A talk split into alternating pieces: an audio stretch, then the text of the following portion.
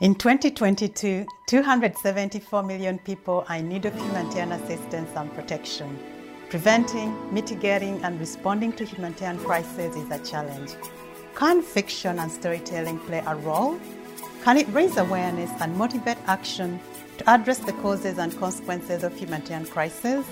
My name is Ruth Mukwana, and I host the SAHA podcast, Stories and Humanitarian Action.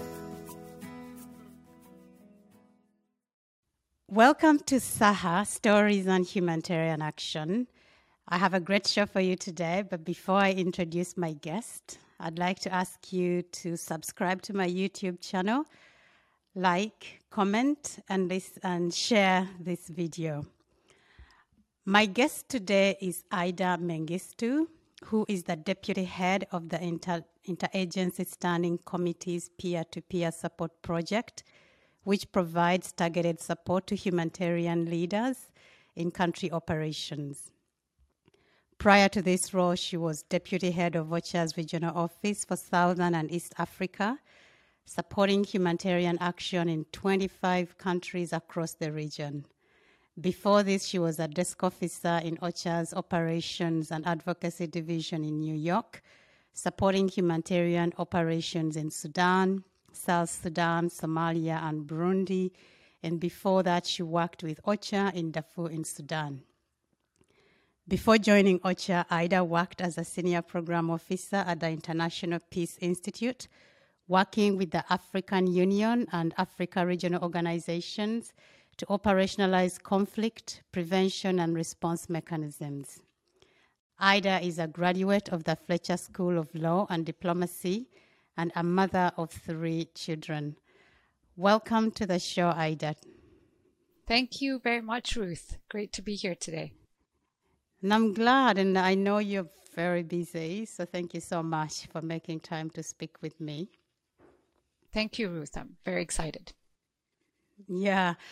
I didn't know that you had worked with the International Peace Institute, and I'm actually curious, and I'm sure others would be too. What does the International Peace Institute do? So it's um, actually a, a, sort of a think tank. It's based out of New York and primarily works with the UN and acts, well, wants to really act as um, a place where uh, UN officials, member states, civil society, NGOs have a space to really step away from their work and really, um, in, a, in, a, free space, um, analyze the context that uh, that um, they work in, really try to find um, solutions. Um, and this is all supported by mostly by academics. So it's, it's, it's a think tank, but also works with um, in Africa and Asia with institutions there, such as the African Union in Africa, but also ECOWAS, SADC, and other sub-regional organizations. Right. And the ISC, SC, the Interagency Standing Committee, and what is that body exactly? So uh, basically, the Interagency Standing Committee is a group of humanitarian organizations. So um, UN and international uh, organizations that are really um, working together to respond to humanitarian um, uh, disasters around the globe. Right.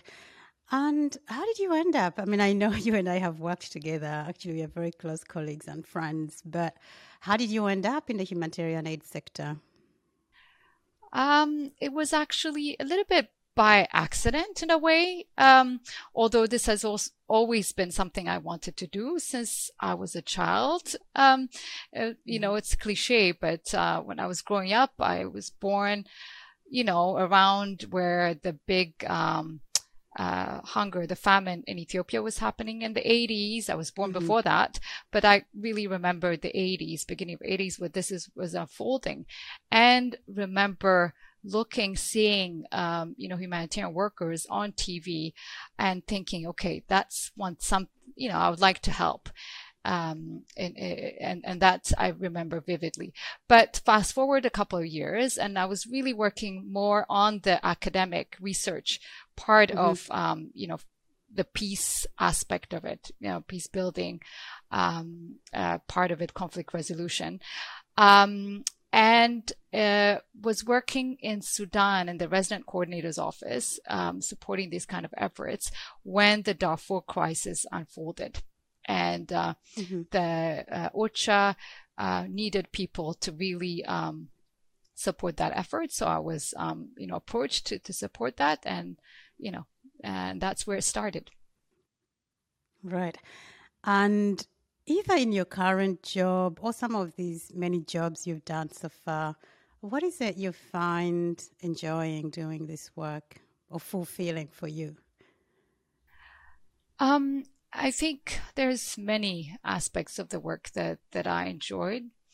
Um, I find that it's really it's it's focus on on the people, the most vulnerable. Mm-hmm. You know, um, uh, globally that are suffering from um, situations that they don't necessarily create, you know, conflict yeah. around them, climate, uh, droughts and floods.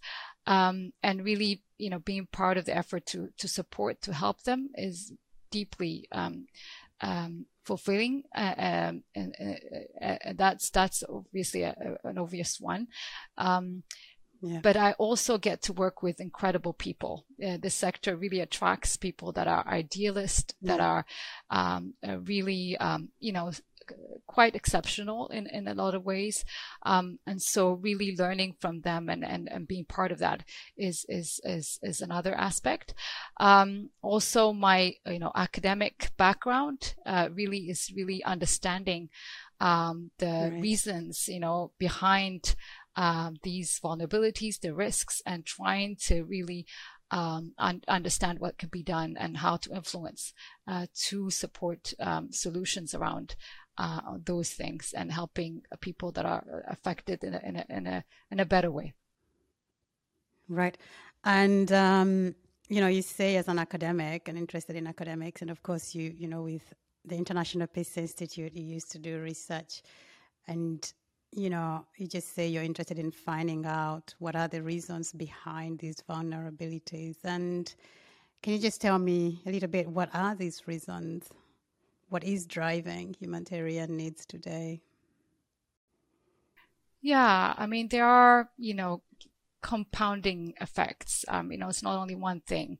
Um, you know, conflicts are a major um, driver of, of, of, humanitarian needs, unfortunately, and continue to be to to be so. Um, and, and, so that's a major one. Um, uh, failure of development, really poverty, people being in situations that are incredibly vulnerable. So they're they're they're you know they get their coping mechanisms really get wiped out by climate shocks, uh, economic shocks, uh, any shock, and and with climate, with the mm. impact of climate change being so uh, more and more um, drastic, intense, and more frequent, uh, climate change is is, is increasingly a, a, key driver as well. Uh, we've seen uh, COVID um, being, you know, having a devastating impact. Uh, globally and leading to to humanitarian um, uh, assistance. And and all these factors in many contexts are just you know on top of each other. So they um, and right. so it, it, it is quite uh, complicated and quite dev- devastating um, more and more. Yeah. And in your view what are some of the solutions? Okay. Uh, million dollar question um, I think you know again. Um, uh, I think being aware um, of actually what are the fundamental um, reasons uh, for these vulnerabilities and risks is incredibly important. And, and I think that's where my passion lies. And I think that's where the work you're doing is so fundamental. Uh, I think we're not there yet in terms of understanding. And I think having a really quite sophisticated and deep understanding of these, of what, what's happening is so important. I think storytelling is one way of really uh, getting us a sense of that, having um, empathy and, and understanding of what what why there are conflicts you know happening in this world you know why what's um, you know driving the climate climate change um, what are the the the factors that are driving that I think that's very much a, a, a um, an area that that that will help. The more we understand, the more we'll find solutions. Right. Um, I think right. that yeah, that's important. Yeah, and I'm going to come back to you on on stories as we. I know we'll be talking a bit later about uh, homegoing and storytelling and empathy and all of that. I want to come back to you though, uh, because I'm also fascinated about your own life and what you're doing. If you could think about one key professional achievement so far for you, what would that be? Um, yeah, I think I should have anticipated the question.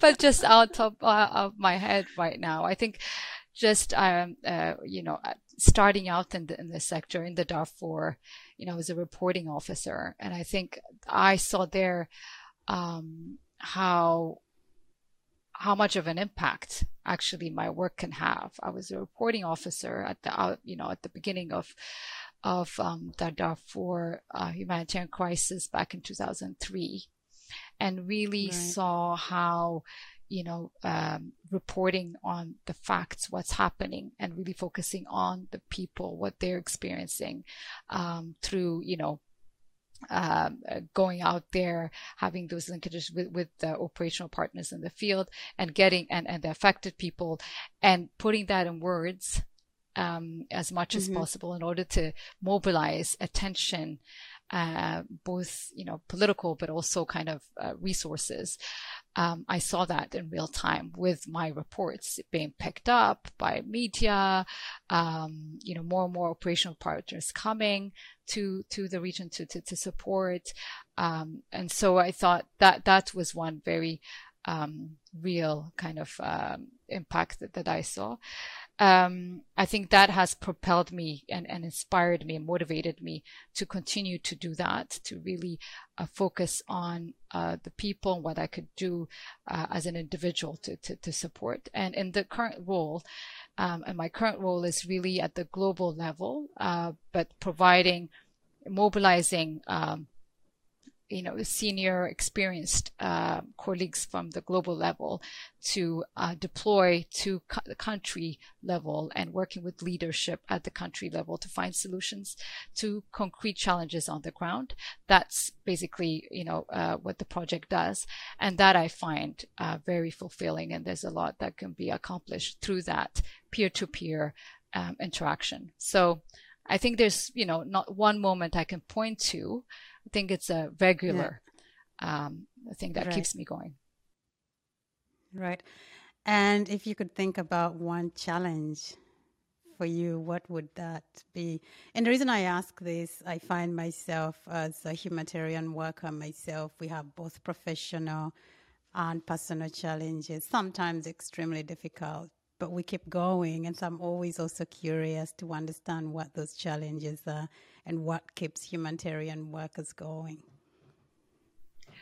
Yeah, I think, you know, big challenge for me is that, you know, it's very easy to be overwhelmed uh, with right. with um, with what's going on in the world. I think, particularly now with um, you know misinformation, um, right. you know, kind of the social media and others adding to kind of a um, an atmosphere of of uh, people being polarized and information being lost and and and um, and you know not being able to really discuss and uh, try to understand uh, where you know what what grievances or issues could be um, you know uh, or or even um, that's in terms of conflict, but also climate and, and really trying to understand. And there's that misinformation, uh, and uh, in addition to the just the sheer scale of of mm-hmm. um, the, the the the problems and the drivers of the humanitarian needs, I think that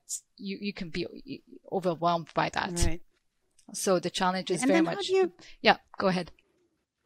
No, no, I was going to say, and, and I'm sorry for also uh, interrupting you, but then how do you deal with that? Um, because I feel almost every day it never seems to get better.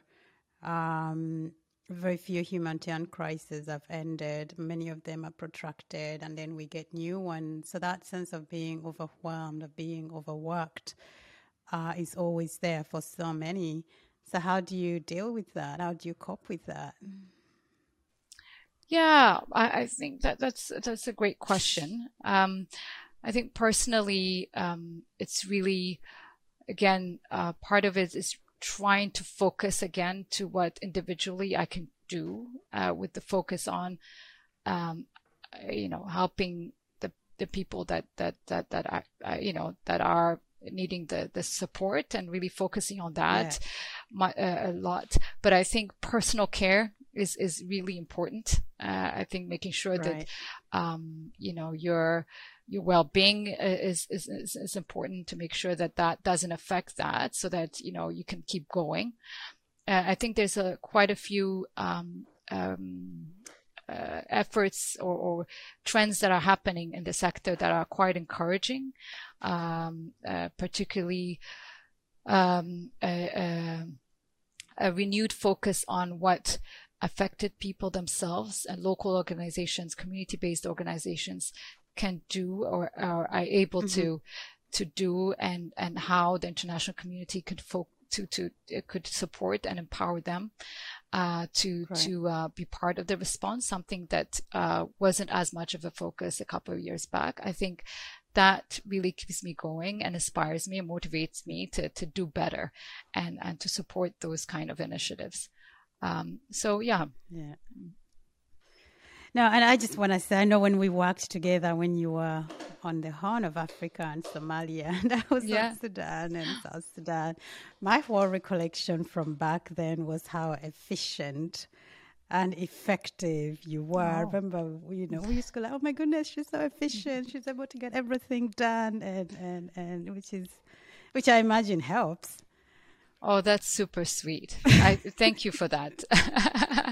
you know, I think one um, thing, and and you are a mother too. I think that being a, a, mother um, uh, helps. I think as well on, on the, in terms of the efficiency yeah. part, and and you know to kind of um, because you have that responsibility as well, uh, and um, and I think part of what keeps me going actually is also my role as a mother um, right. in terms of you know um, you know setting a little bit of an example as well i mean and and and yeah. uh, to to my kids uh, in terms of you know there are things that you could do as an individual to to um to to to make change affect change in this world how small it is but you know and really being able to just explain that you know, constantly uh, because, uh, you know, our work is quite difficult.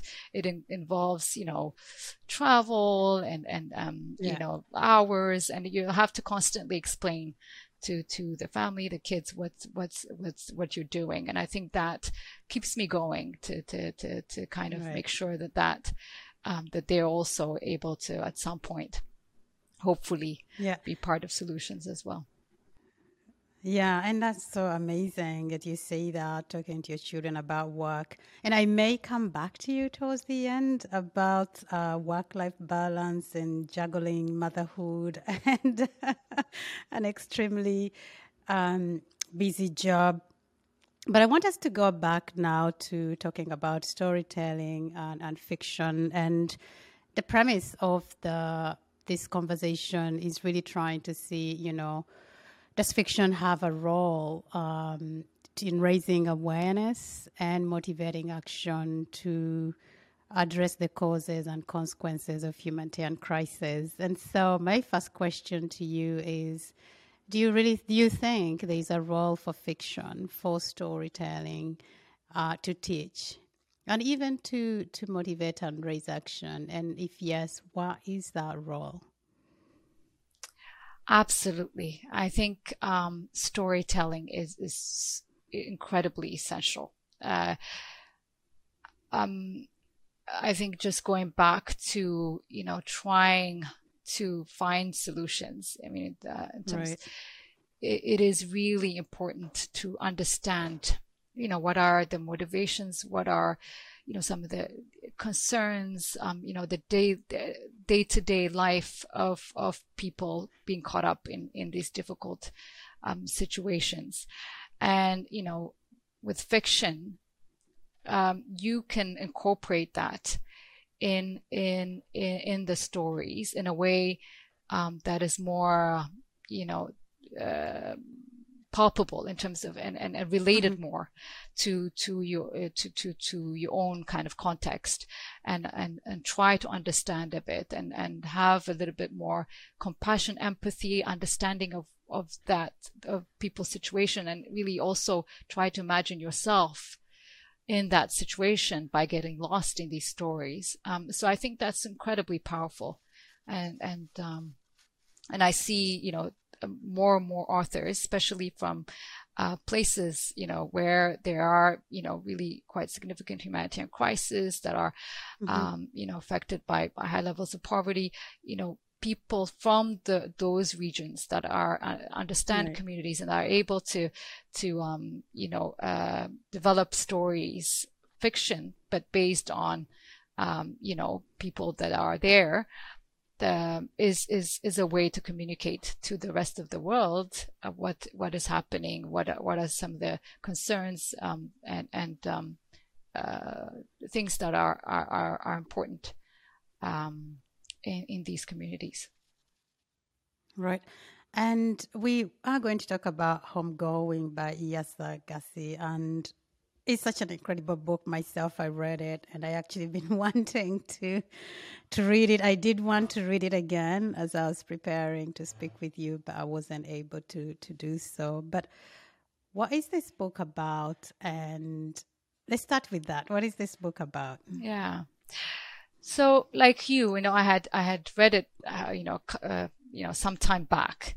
And when you asked me yeah. about, you know, can you think of a book where, you know, that had an impact on you in terms of what storytelling could do to impact change, I immediately thought of this book. Although, you know, the details of it, I didn't quite remember as much, but I think it yeah. was, it did have an impact on me because it, it, it really was, um, it is about, um, slavery uh, it's uh, it's it it it uh, basically talks about a family uh, over 300 years, you know, generations, and um, uh, basically it it starts with uh, one uh, woman that was sold to slavery and her sister that stayed on and married uh, basically a, a, a, person that you know in, in, the in the in the community that was selling basically was involved in the slave trade and basically mm. tells the story uh, you know over generations of the two uh, um, different basically strands of the family and so through the story talks about you know slavery colonialism um, and the impacts that has you know over generations um, and i think one of the things that were incredibly powerful of uh, with the book is the the way the vivid way um, mm-hmm. uh, for instance, slavery was described. You you felt mm-hmm. basically, you know, almost that you were there.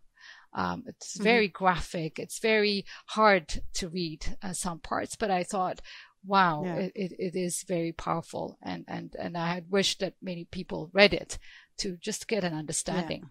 Yeah. Um, in yeah. order to propel some kind of action and really uh, or more um, you know just motivation to understand a bit more and and to learn a bit more um, about it yeah and I like that. I, I think maybe it's now three or four times that you really say, um, you know, understanding of, of, of what people were going through. And through that understanding, perhaps having also empathy uh, and compassion for, for ththese people. And um, Yaa Gyasi, of course, does it through these, these characters you're right. It, it's very violent. There are moments where it's, it's very difficult to to read, but at the same time, I also felt like there's so many other themes as well that drive it. There's you know love and family, um, dignity as well. Sort of these kinds of human connections that, in many ways, perhaps also help us understand but I also liked, I don't know if you, you remember to talk a little bit about this. I also liked a lot how she portrayed um, life in Ghana before all of this happened. Right. You know, their cultures and, and, and what these communities. I don't know if you, you, you remember any of that to speak to it. Yes, I, I, I, do, uh, but I don't remember it as vividly as the other parts. Yeah. and, I, and now yeah. that you say it, I, I, I, I um, um, I, I do remember uh, that that that definitely was part of the the, the story and and that also part was you know very detailed very um, you know uh, very compelling in terms of uh, just trying to put the reader there in that uh, place um, I think you know uh, when you talked about you know portraying a community before this something happened um, you know I'm going to be daring and talk about another book if that's okay Ruth yeah. Um, yeah, and course. so another book that, that, um, you know, uh, I was thinking about was, uh, is the How Beautiful We Were, um, by, um, mm-hmm. uh, was, um, I forget the author now, um, Mbue. Um. Yeah, that's right. And, and, um, mm-hmm. similar, uh, book in the sense that it is over generations as well. And it, it, it tells the story of a community, um, that has been impacted by uh, the coming of a multinational uh, company uh, that is mm-hmm. extracting. Mm-hmm. You know, uh, natural resources and how how it's really impacted the the social fabric, but also the environment mm-hmm. of that community, and it's told over generations. Um, and right. so I thought that was also powerful because it, it did kind of as as uh, homegoing um, did is really, ha- you know, portray, you know, the, the community before uh, the, the, this this this happened and what the impact that has had over time. This this this um, you know interruption basically, um, right? And and that's another book that talks most you know on the climate part. You know, really driving right. some some not only humanitarian needs but also um, you know social kind of challenges that mm-hmm. were not there before or development yeah. challenges and, as well. Yeah. Yeah, and I'm glad. I mean, you mentioned, and actually, you gave it to me as a gift, and I'm gonna read it. Yeah. It's actually really on my on my there. coffee table. Now you have to. Um, yes, I'm going to read it. Um, but one thing, as you were speaking, I was thinking about is because you know, for humanitarian work, you know, something happens. You know, whether it's conflict starts, or climate change, or a natural disaster. And then, course, you have the communities who have been living there. But in terms of foreigners who come in into these places, um, we really don't know. We don't know that history. Um, and one of the things I really appreciate about these books in many ways is trying to, I think the stories often go back way before we, we, we, we arrive, at least foreigners and the communities are there. Course, we have challenges around language. I know you were talking about uh, one of the things that you enjoy or that drives you is this engagement with local organizations.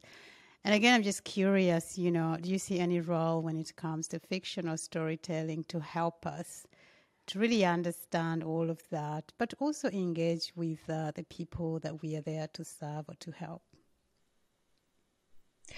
Yeah, definitely. I think um, fiction and storytelling, you know, by um, kind of inspiring, um, um, you know, kind of compelling us to, to know more, uh, to be more empathetic.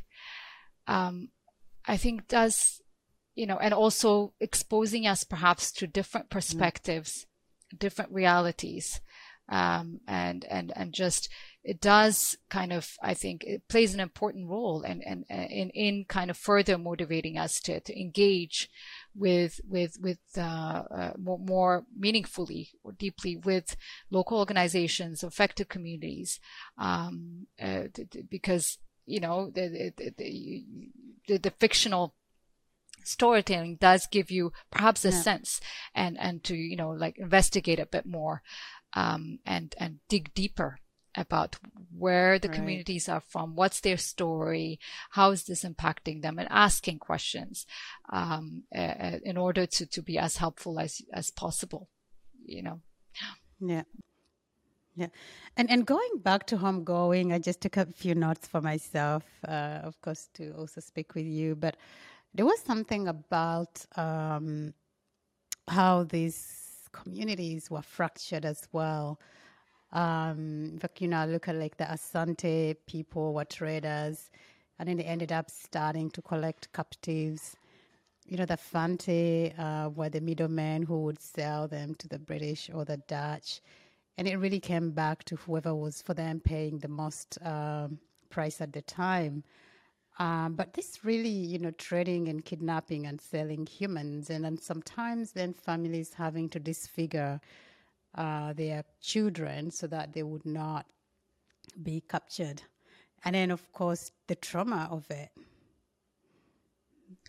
Yeah, no, absolutely. And again, I think you you picked up on, you know, why it's it's it was so powerful and compelling this book, because it it it, yeah. it really doesn't it it um, prevents you from uh, painting the whole thing as black and white. You know, there and in, in many contexts, um, you know, you have to dig deeper, and it's really nuanced. And there are many uh, different, uh, you know, um, uh, factors that play out uh, to to to then. Um, lead to a situation. And I think that's where, again, coming back to the importance of having the sophisticated understanding mm-hmm. of uh, why it is it that we're we're mm-hmm. faced mm-hmm. with these crises, you know, these conflicts mm-hmm. and the, the this this um, you know more and more you know humanitarian needs popping up, and if we have that kind of more nuanced, sophisticated analysis of where things have been coming, who is who, what what's what's happening, then it's it's it's a good start to then have uh, you know develop solutions by by uh, really addressing those issues and and um, you know that that actually you know go through generations. I mean they do affect mm-hmm. generations. It's not as if they get erased. You know this it comes yeah. through. And i think we, we're lacking that a little bit uh, t- today to, to, you know uh, and storytelling plays a, a, a, big role in terms of perhaps filling that void Right. And again, I mean, I think you mentioned there as well that resonates with me. And in many ways, why I really tend to talk a lot about war and conflict and violence. I think to me, what you say about the generational impact, it's really, you know, you have a war, it affects an entire generation. The trauma continues on through people's lives and also impacts their own families. So there's that I think that perhaps we don't talk enough enough about it's not a one day, you know, even if the war ends, it continues to impact people's life for generations to come.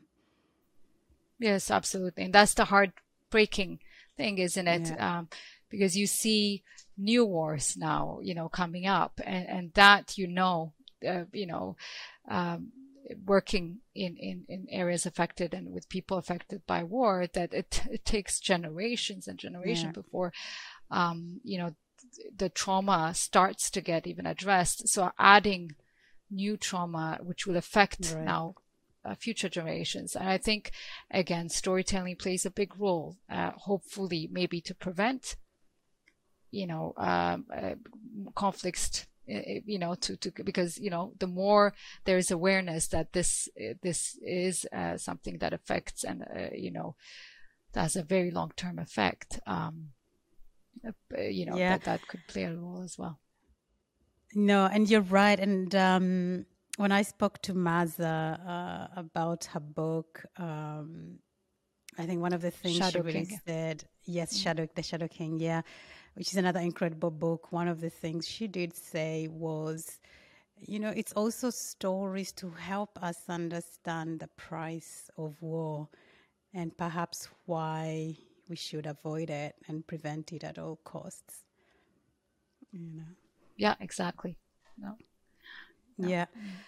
Um, Ida, we are gonna slowly make our way to the end of our conversation. Um, one thing I like to ask humanitarian workers, because again, we're talking about stories and storytelling. I find that almost every humanitarian worker I know has a story or situation that has stayed with them, um, you know, in their work. And what is that story for you?